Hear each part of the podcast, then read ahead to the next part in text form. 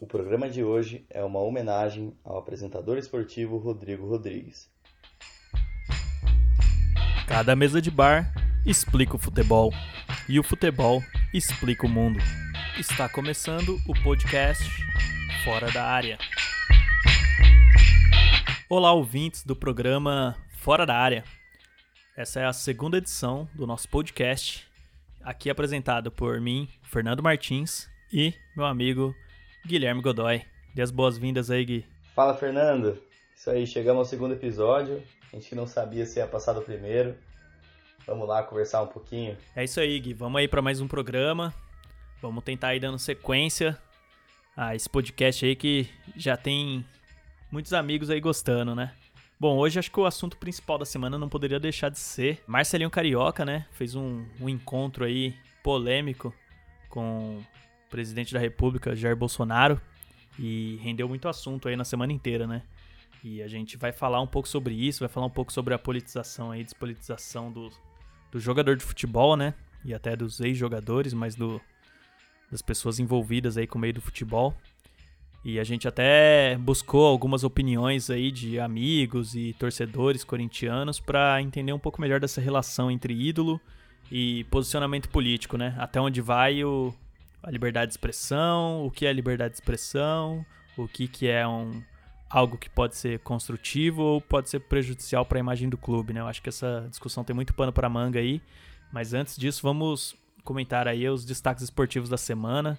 Tem alguns fatos interessantes aí que acho que a gente pode abordar rapidamente antes e depois a gente fechar com, com esse assunto aí que vai render um pouco mais, né?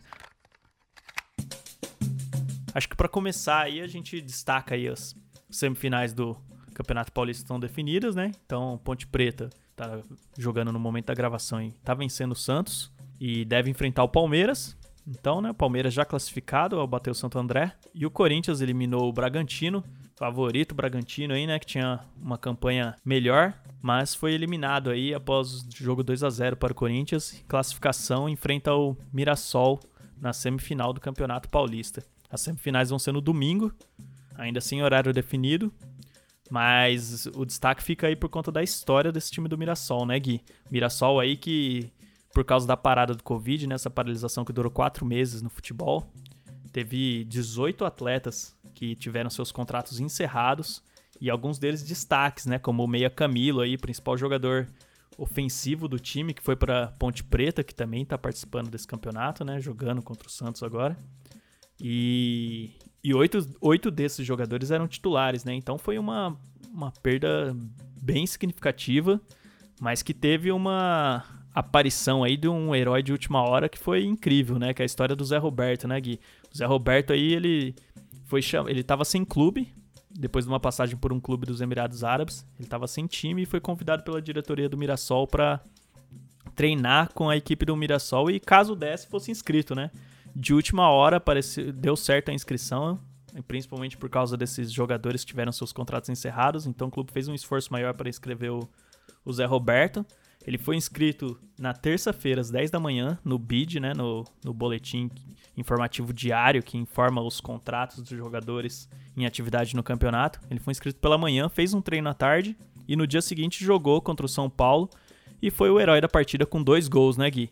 O que, que você tem a dizer sobre essa história maluca aí do Zé Roberto, né? Mais uma história que reacende aí essa magia do futebol, né? Uma história muito improvável. Como que você viu essa esse ato heróico do Mirassol aí, o catadão do Mirassol, né? Cara, como o futebol é legal, né? O futebol proporciona pra gente umas, umas histórias únicas mesmo que, que vão sendo escritas. É, o Zé Roberto, que, como ele mesmo disse, abre aspas. Peguei o voo de madrugada de, de Rio Preto, né? Cheguei aqui ontem, treinei e graças a Deus aí pude fazer dois gols aí. Só agradecer a Deus mesmo, minha família, é, minha namorada, é, todos estão juntos comigo. É um dos melhores dias da minha vida, com certeza. Escanteio pro Mirassol, bola levantada na marca do pênalti, toque de cabeça, é gol! Zé Roberto! Então, ele entrou, decidiu o jogo, jogo que terminou 3 a 2 e essa primeira fase do mata-mata que teve um cenário bem diferente do que, do que teve na, na primeira fase do campeonato na fase de pontos corridos. O São Paulo amplamente favorito contra o time do Mirassol E por diversos fatores, ali dentro de campo, 90 minutos, acabou sendo resolvido pro lado do Mirassol, teve todos esses, todos esses episódios. Isso com certeza tem um gostinho muito especial para o time do interior que leva essa classificação. Apita o árbitro, acabou! E aí, logicamente, que essa, que essa zebra, dá até para dizer assim, rendeu uma série de piadas aí. O, o time do Mirassol que foi muito comparado àquele catadão de grupo de WhatsApp, né? Então vamos formar um time, pessoal, jogar hoje à noite. Chegar lá e descobre o nome de cada um, qual posição cada um vai jogar. Foi quase assim com o time do Mirassol. Distribui os coletes, né, Gui? Distribui os coletes, exatamente. Mas quer jogar na frente ou atrás? Foi assim que eles, que eles chegaram lá e jogaram. E diz que o Zé Roberto também, o pessoal mandou uma mensagem para ele. Mesmo mal como ele falou que treinou e jogou, né? Foi quase um. Ó, leva 10 reais aí pra, pra dividir o seu site. 10 reais pra lavagem do colete, né? Não, muito boa mesmo essa história aí. Sensacional. Fica um grande salve aí para todo mundo para todos os torcedores de Mirassol, né, cidade ali localizada do ladinho de São José do Rio Preto, da onde o Zé Roberto pegou um avião e veio correndo aí para treinar e jogar contra o São Paulo aí. Herói, Zé Roberto aí, também um salve para pro camisa 7 do Mirassol que fez uma grande partida. E agora vamos semifinal, né? Agora já estão mandando no Zap aí que já estão fazendo o chamado para para semifinal, né? Tem jogo domingo aí, galera. Quem que vai colar? É. Agora é na Arena Itaquera, né? Vamos ver como que vai ser isso aí. Acho que vai ter. O campeonato vai ser bem bom aí nessas semifinais e depois nos dois jogos da final. Mata-mata não tem como ser ruim, né? Então a gente vai para vai ter Corinthians, vai ter Palmeiras, ainda na indecisão se Santos ou Ponte Preta, por enquanto Ponte Preta, Mirassol. É, para o São Paulo, eu acho que recomendo aí fazer um amistoso com o time do Tigres, jogar 45 minutos para tirar essa urucubaca tá aí desde 2012, talvez isso resolva a busca por títulos do time. A zica começou quando o São Paulo não terminou aquele jogo contra o Tigres, né? Então, só mesmo depois que jogar esse finalzinho de jogo aí desse último título emblemático do São Paulo que essa zica vai acabar, né? Já são muitos anos aí sem título aí de todos os campeonatos disputados aí, o que vem gerando uma frustração no torcedor são paulino. Isso aí, torcedor são paulino que era bem acostumado a, a ganhar títulos e tá vivendo esse período de seca. É o, é o que a gente vai vendo no futebol, essa, essa rotação normal. Bora lá então. Se dando sequência aí ao programa aí, acho que uma notícia aí que eu fiquei extremamente espantado quando eu vi essa semana foi a a notícia aí dada pelo jornal Marca da Espanha, falando que a Netflix já comprou os direitos de transmissão do campeonato francês e passaria a transmitir os jogos do campeonato francês, né? Nossa, na hora eu fiquei, caraca, mano, como assim? Um canal de streaming vai passar uns jogos ao vivo, eles não tem nenhuma programação ao vivo até agora. E fiquei com isso na cabeça a semana inteira. E já tava planejando aqui com o Gui aí, Gui, a gente tem que falar sobre isso aí. Vamos, a gente até quer fazer uma matéria mais aprofundada sobre direitos de transmissão, que gera muito polêmica aqui no Brasil, está dando uma polêmica danada e a gente quer preparar um conteúdo aí para tentar explicar essa treta toda. Mas quando surgiu esse assunto aí de que na França os direitos de transmissão aí seriam resolvidos com uma parceria com a Netflix, eu fiquei estarrecido. Aí a gente foi pesquisar um pouco antes de começar a gravar a UOL esclareceu pra gente aqui, né, dando os créditos aí ao jornalismo da UOL, que na verdade não é bem assim, né, Gui? Na verdade, a Netflix, ela fez um acordo com a empresa espanhola MediaPro para disponibilizar o, o, conteúdo através do canal Telefoot, né, que vai ser lançada pela MediaPro na França em agosto e vai transmitir o campeonato. Então é quase que um, um aplicativo à parte que você pode comprar junto com a assinatura do Netflix, né? Não é bem assim que o campeonato vai ser passado no Netflix, mas seria inusitado, né, Gui? Com certeza. A gente que já conhece muita gente também que, que assina Netflix, ia ser muito interessante a gente sair de um Friends e para um pro jogo do, do PSG. Mas não vai ser o caso por enquanto. PSG e Montpellier ou um episódio de Breaking Bad, Gui? Ainda continuo como Breaking Bad. Campeonato francês aí muito emocionante, né? É. Que teve o PSG conquistando o 65 título seguido aí, né? É. Tem, faz tempo que não tem uma emoção ali.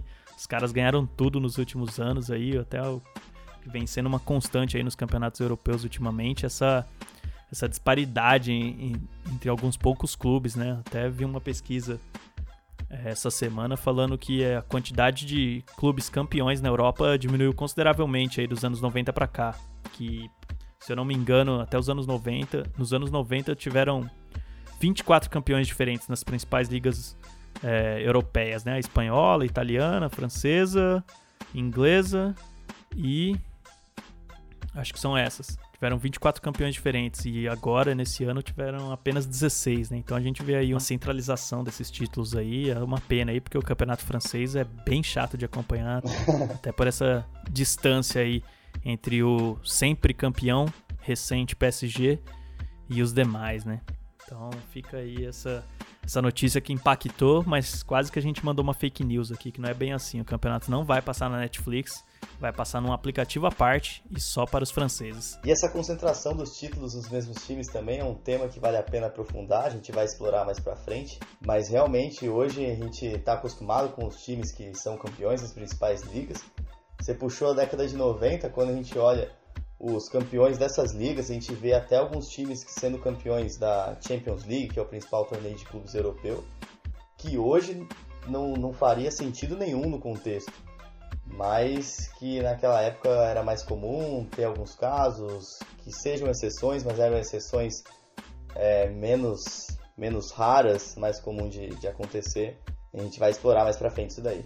É, isso tem tudo a ver até com essa questão dos direitos de transmissão, né? E, então acho que quando a gente conseguir falar mais sobre esse assunto, a gente pode a, tentar abordar um pouco mais dessa disparidade que é criada por esses é, acordos regulados, né? Que são feitos muitas vezes individualmente, pelos times, enfim, que cada país faz de um jeito e é, gera uma bagunça que às vezes causa esse tipo de concentração é, de poder né, no campeonato. Então, é, o campeonato espanhol mesmo, ele foi discutido o seu direito de transmissão quando ainda era um contexto em que La Coruña tinha sido campeão recentemente, o Valência tinha sido duas vezes campeão, que foi no começo dos anos 2000 aí, né, até a primeira metade dessa década aí, e depois a gente só viu é, Barcelona e Real Madrid concentrarem todas as forças ali, com o Atlético de Madrid vindo um pouquinho atrás, né?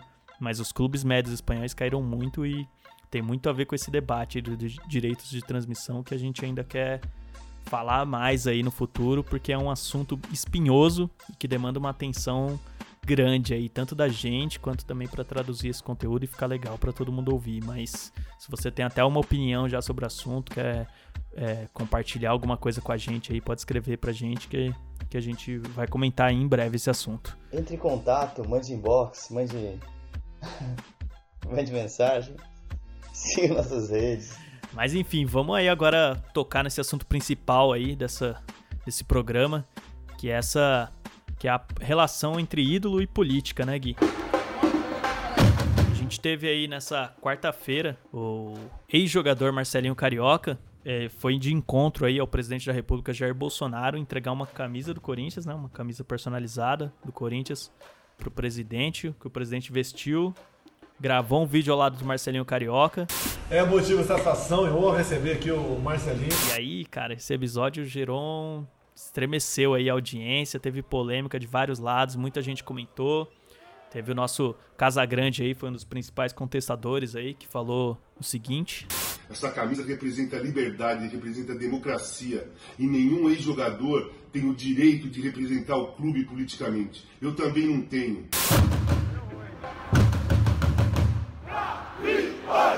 Mas também teve muita gente aí que comentou esse assunto e gerou discussões em grupos de WhatsApp, muitos torcedores falando nas redes sociais. A gente resolveu ir atrás de, da opinião de algumas pessoas aí pra gente entender um pouco mais dessa relação entre ídolo, futebol, política e redes sociais até, né? Que muito se deve a essa a postagem aí gera muito pano pra manga aí das discussões e, e é um pouco disso que a galera comentou aí.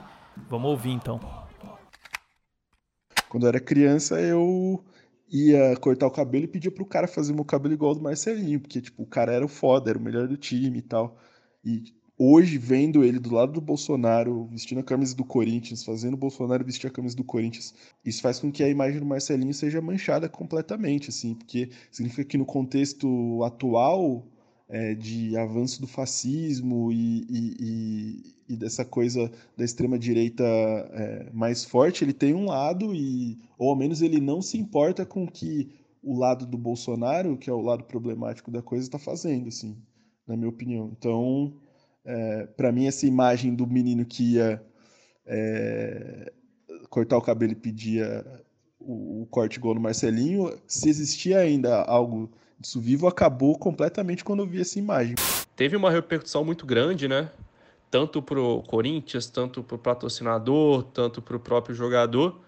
E eu acho que foi uma forma que ele usou para se aproximar do presidente, para buscar apoio político. Tanto é que saíram notícias que é, ele pode ser, vir a ser candidato nas próximas eleições, e ele acabou usando o clube como plataforma para isso. Eu acho que se ele fosse como pessoa física, só o, o Marcelinho apoiando o, o presidente, acho que teria uma repercussão sim, só que não teria sido tão grande como foi. Foi muito engraçado porque eu realmente me surpreendi Embora o Marcelinho Carioca seja um grande comédia, né? E a gente já saiba disso.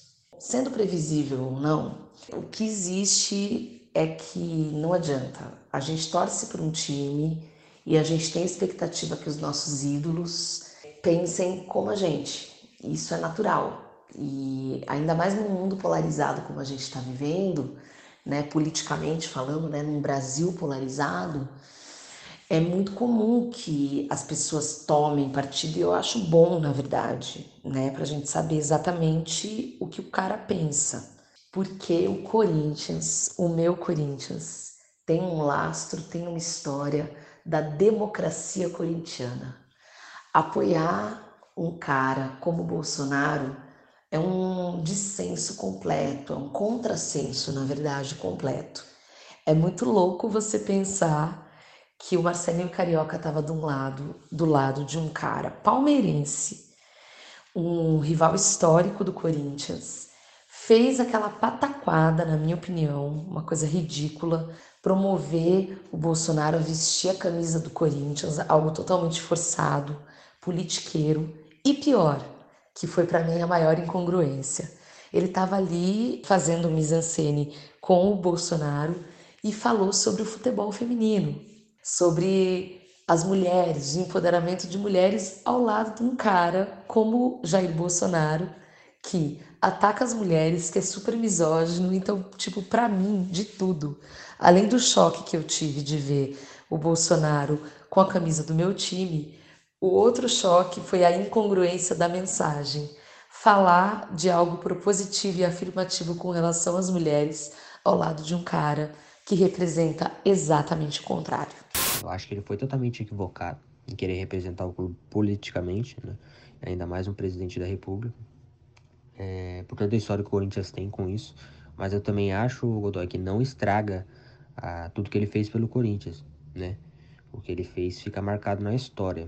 Como corintiano, como uma pessoa LGBT, como uma pessoa periférica, eu fiquei extremamente decepcionado com essa ação do Marcelinho Carioca, né? Porque o Bolsonaro ele vai contra tudo que o Corinthians, a história do Corinthians acredita, né? Não é democrático. Um cara que é extremamente LGBTfóbico, extremamente racista, extremamente contra os direitos das mulheres e dos indígenas vestir a camiseta do Corinthians. Pelo contrário, isso vai contra tudo que o time, enquanto história, se propõe, e enquanto propostas também, porque é o time que tem o respeito às minas, é o time que fez o um manifesto contra a LGBTfobia dentro dos estádios. Eu respeito muito a história do Marcelinho, enquanto minha, minha infância eu cresci vendo Marcelinho jogando, né? Década de 90 ali, sou de 91, então eu vi muitas das conquistas do Marcelinho, me lembro de muitos jogos importantes. Mas, assim como outros jogadores não colocando peso só nele, né? Acho que a gente pode falar do Ronaldo, que foi contra. foi a favor do golpe contra Dilma, e outros jogadores, eu acho que a galera não está conseguindo entender o que representa o Corinthians enquanto história, né? O Corinthians é o Corinthians da democracia corintiana. Agradecer aí a participação de Vinícius Martins, Tomás Santos, Maria Tereza Cruz, Caê Vasconcelos e Alexandre Costa. Muito obrigado aí a participação dos nossos amigos aí, ouvintes. e torcedores corintianos que deixaram a sua visão sobre o episódio. E a gente tem também uma participação muito especial aqui com a gente hoje, o professor Juarez Xavier. A gente conversou com ele na tarde é, desta quinta-feira e ele deu a sua opinião aí como um cara mais experiente aí, com uma visão política é, muito diferenciada e a gente vai dar um destaque aí a essa fala do Juarez. Fala aí, Juarez. É uma lástima, uma lástima, é, um ato irresponsável, um ato que eu acho que tem que identificar os responsáveis e se for, se for uma decisão de alguém que autorizou ou permitiu que ele fizesse isso, tem que responder diante da, da torcida, da instituição chamada Corinthians. O Marcelinho Carioca é um dos jogadores mais vitoriosos da história do Corinthians, sem dúvida alguma. Mas ele não ganhou esses títulos sozinhos. Ele fez parte de times montados pela instituição Corinthians. Ele vestiu uma camisa é, que tem um peso, montado pela instituição Corinthians.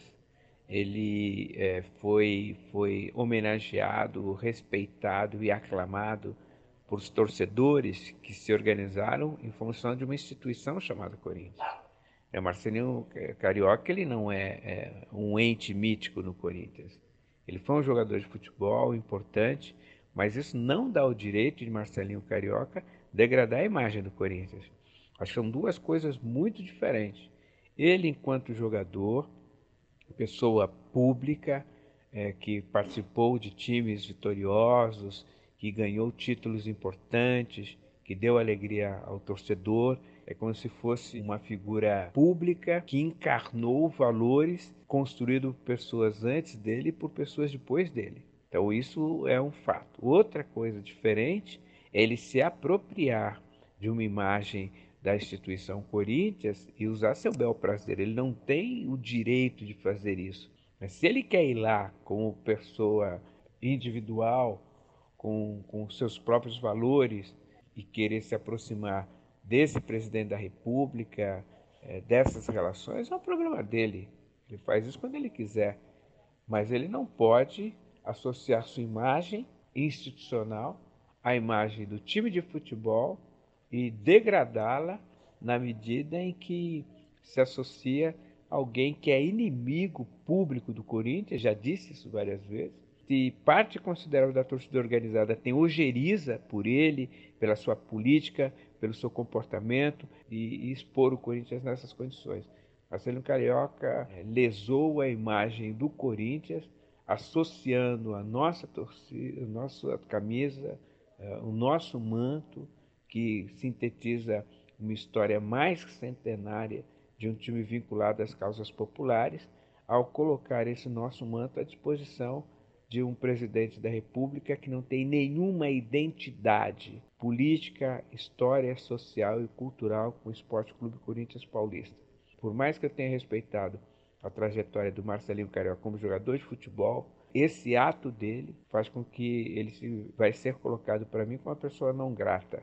Não usarei mais camisa dele, não farei mais referência positiva a ele, porque ele se tornou uma pessoa não grata para mim a partir do momento em que degradou a imagem do Corinthians. O Corinthians é mais que tudo isso, mais do que jogador, mais do que as vitórias.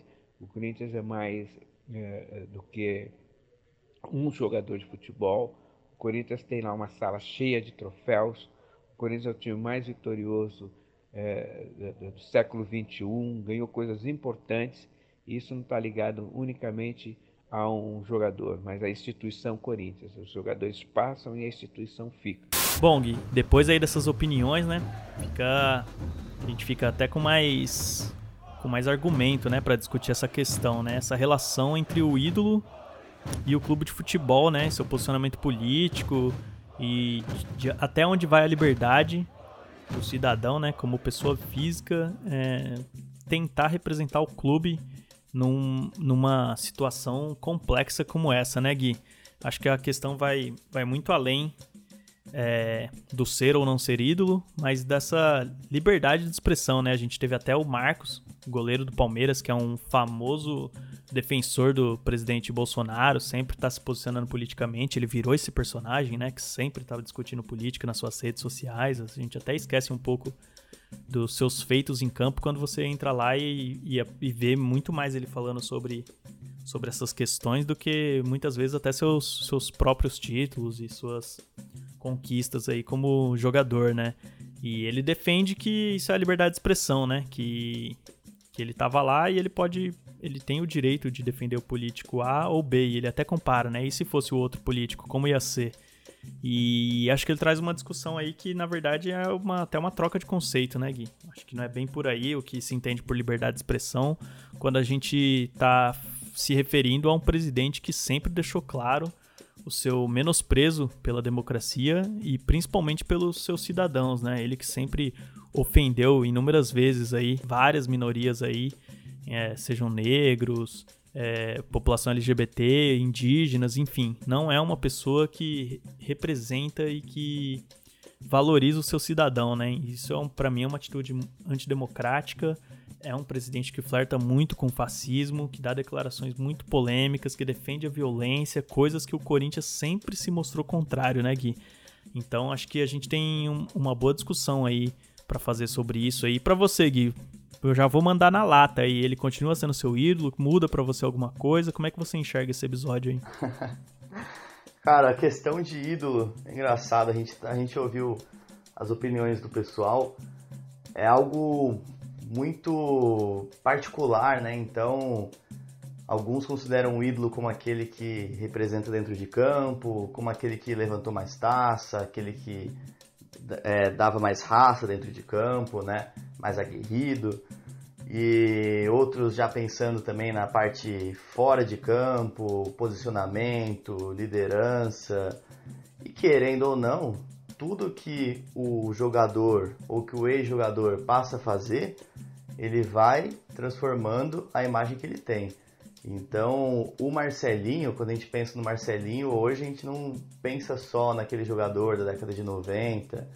Pessoal que viveu mais essa coisa de torcedor na década de 90, viu mais Marcelinho, presenciou vários, vários episódios, mas aí ele faz isso e acaba transformando a imagem dele. Então, é, é, muito, é muito difícil separar as coisas e acredito que o caminho nem seja separar as coisas, né?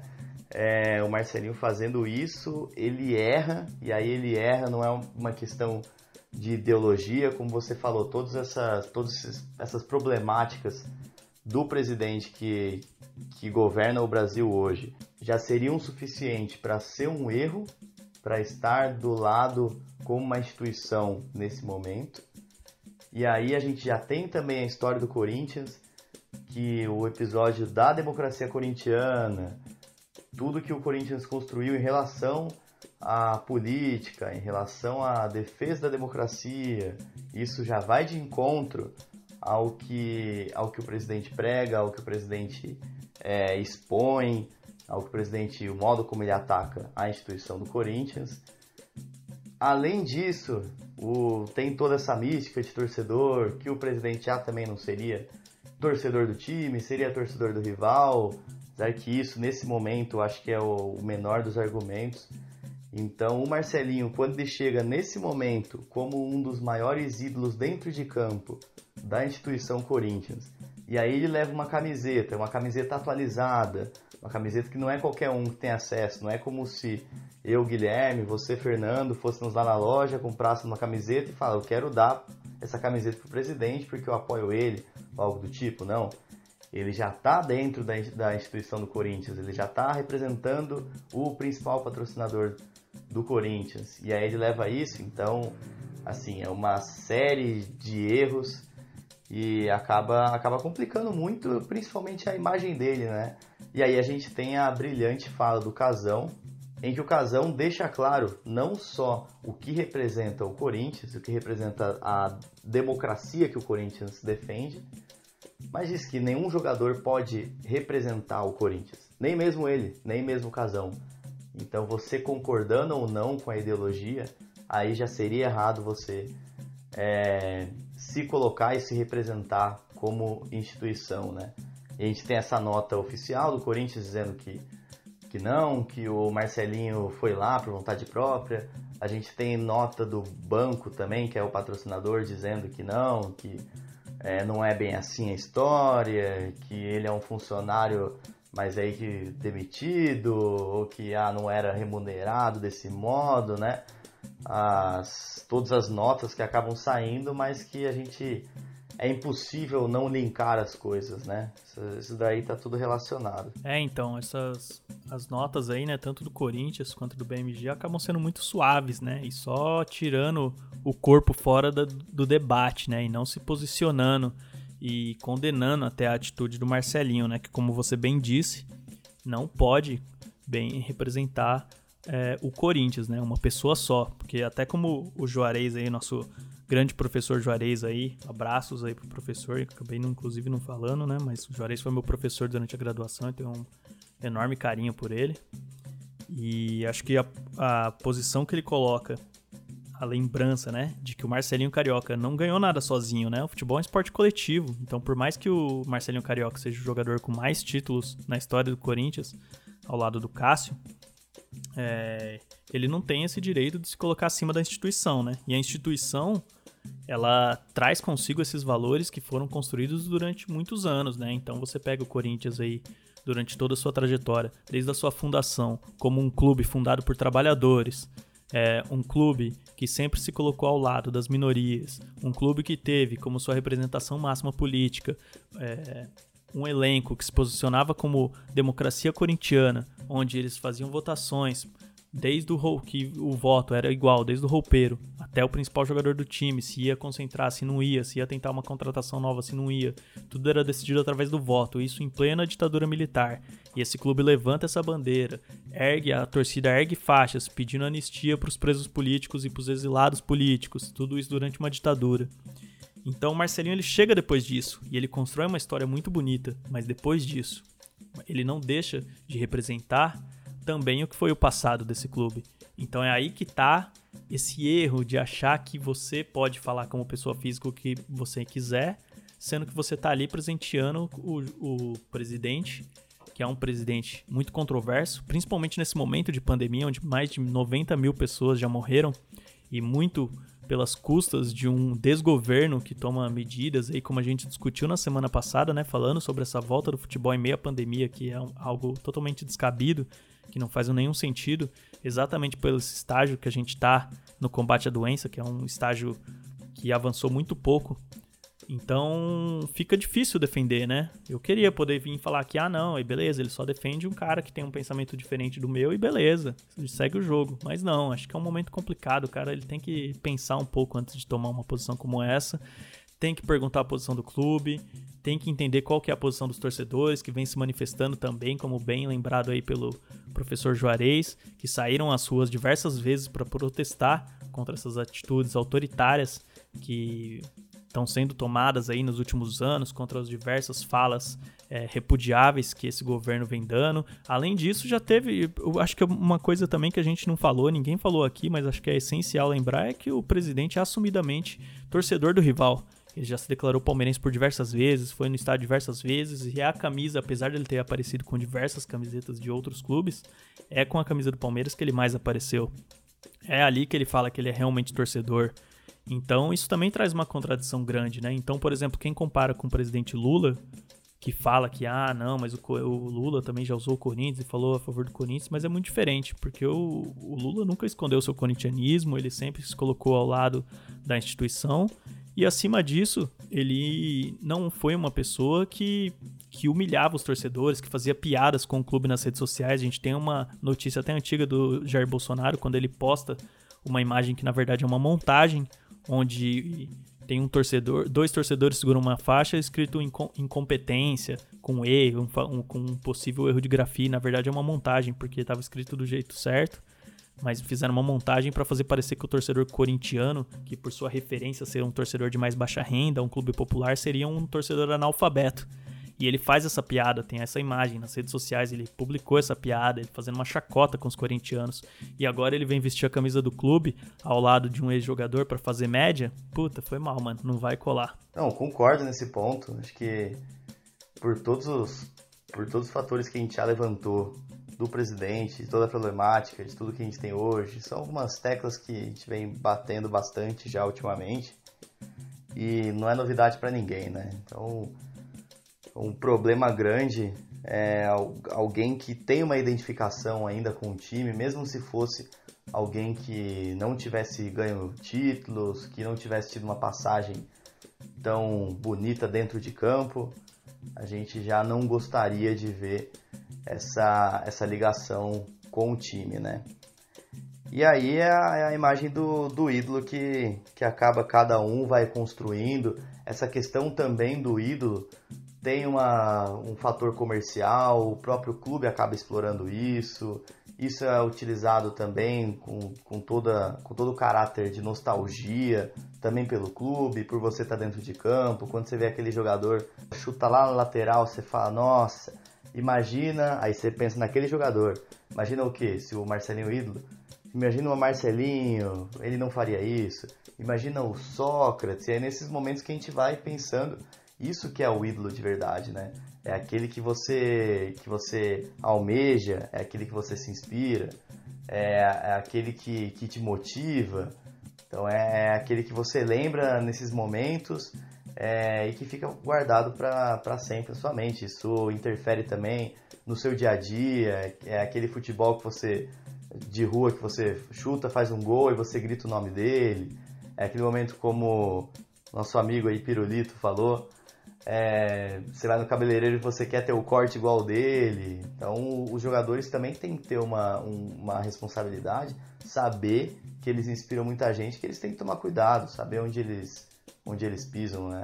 Hoje a gente tem, a gente tem ídolos novos para as novas gerações, a gente já vê até os cortes de cabelo também sendo repetidos, é, pose, ou salve que a pessoa vai mandar um para o outro. Então o, o, jogador tem que, ter, tem que ter muito cuidado, saber que o que ele vai dizer vai ser repetido, vai ser ouvido por muita gente e vai inspirar muita gente. Né? Muito boa essa, essa história aí do Vinícius mesmo. Cortava seu cabelo igual o Marcelinho quando era criança, né? A gente vê aí, né, como o ídolo influencia mesmo é, a vida, né, das pessoas. E aí hoje, talvez, se ele, se ele fosse criança hoje, né, ou mesmo lembrando desse passado, talvez ele não, talvez não, né, ele afirma não ter a mesma motivação, né, não seria repetido.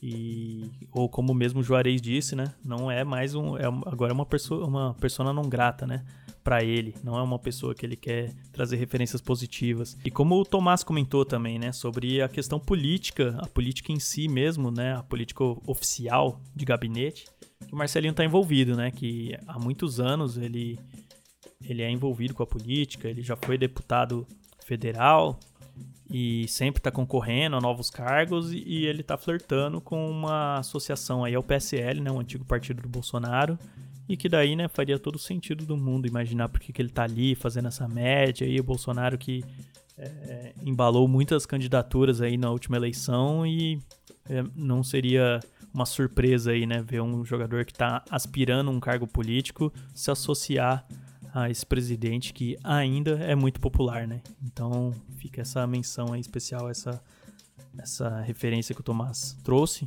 de dessa relação com a política, né? Então não é só aquela ah, deixa eu levar ali pro meu amigo, cara que eu gosto, né? Mas também tem uma intenção política por trás que fica aí mais um ponto a ser questionado ainda mais com um torcedor declaradamente palmeirense. Isso aí, Fernando, vou fazer duas perguntas aqui para você, pra gente fechar essa, essa questão da imagem do ídolo aí. Primeiro, queria que você falasse um ídolo que você considera e por quê?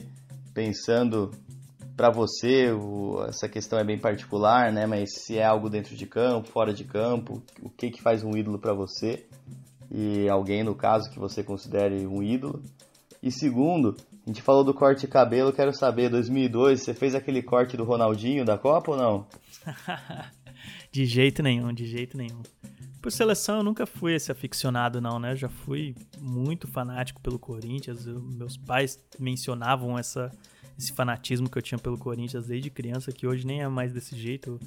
Eu tenho agora uma motivação muito mais racional em cima do Corinthians e de toda a sua representação política do que simplesmente o futebol jogado em campo e o que acontece dentro das, das quatro linhas mesmo, né? Então, meu maior ídolo não poderia ser outro que não nosso querido Sócrates, né? O Sócrates aí que eu tenho tatuado na batata da minha perna e que é a única tatuagem que eu tenho e carrego comigo a imagem desse jogador aí que, acima de ser um jogador incrível, era uma pessoa fantástica, um cara boêmio que sabia muito bem curtir a vida e ainda era extremamente inteligente. Ele que foi formado em medicina, mas acima de tudo isso, que a profissão tanto faz, mas o seu posicionamento político, sempre defendendo a democracia, sempre a favor das minorias e sempre trazendo uma, uma opinião inteligente, né? Era sempre muito legal, ainda que eu fosse novo nessa época, ouvia suas opiniões no, no antigo Cartão Verde, né? O programa esportivo da TV Cultura que ele participou por muitos anos.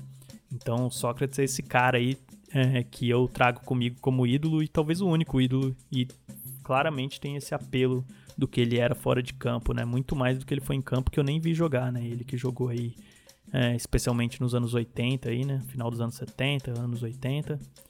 E, mas mesmo assim a gente vê, né, que foi um jogador incrível. E você, devolva a pergunta aí, Gui, pra você, quem que é o seu maior ídolo e qual o critério para você decidir isso? Poxa, aí você já, você já escolheu um dos maiores aí ficou complicado, né? Já tirou um grande nome da, da lista.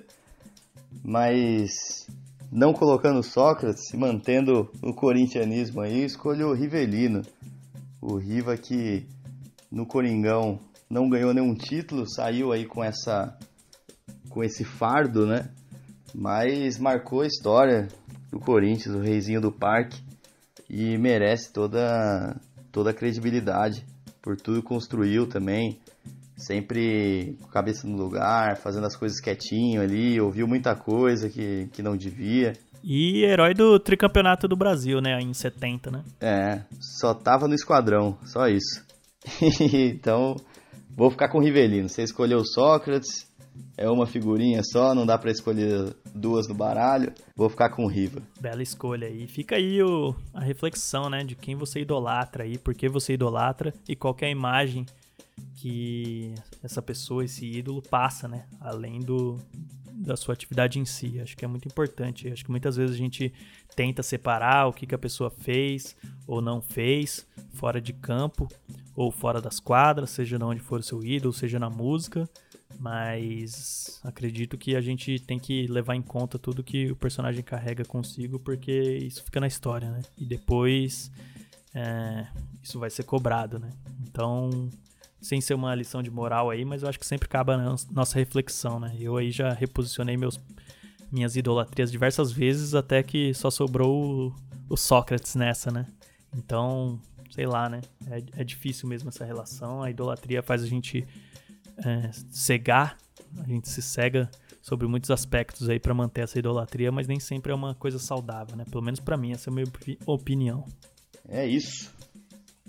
Acho que é isso, né? Vamos encerrar. Fechou então. Foi um, mais um bom papo aí. Vamos partir para a próxima. Fiquei sabendo que vai ter um terceiro episódio, hein? Que vai ser bom. Quem estiver ouvindo até aqui, volta semana que vem e vai ter conteúdo novo aí. Que a deusa nos ajude aí a produzir esse terceiro episódio, que a gente consiga dar sequência nesse projeto aí que a gente tá tentando dar sequência aqui e construir algo bacana aí para quem tá dando uma força pra gente continuar. E aliás, muito obrigado para todo mundo que deu feedback aí do programa anterior. Foi muito importante pra gente estar tá aqui hoje. Então fica um abraço aí para todo mundo que nos ajudou e nos incentivou a estar aqui de novo gravando. Um abraço aí para todo mundo. Abraço a todo mundo que tá ouvindo. Abraço, Fernando. Falou, Gui. Até a próxima, man. Valeu. Você ouviu o podcast Fora da Área. Apresentação: Fernando Martins, Guilherme Godoy. Edição: Fernando Martins. Obrigado e fique com a gente. Até a próxima.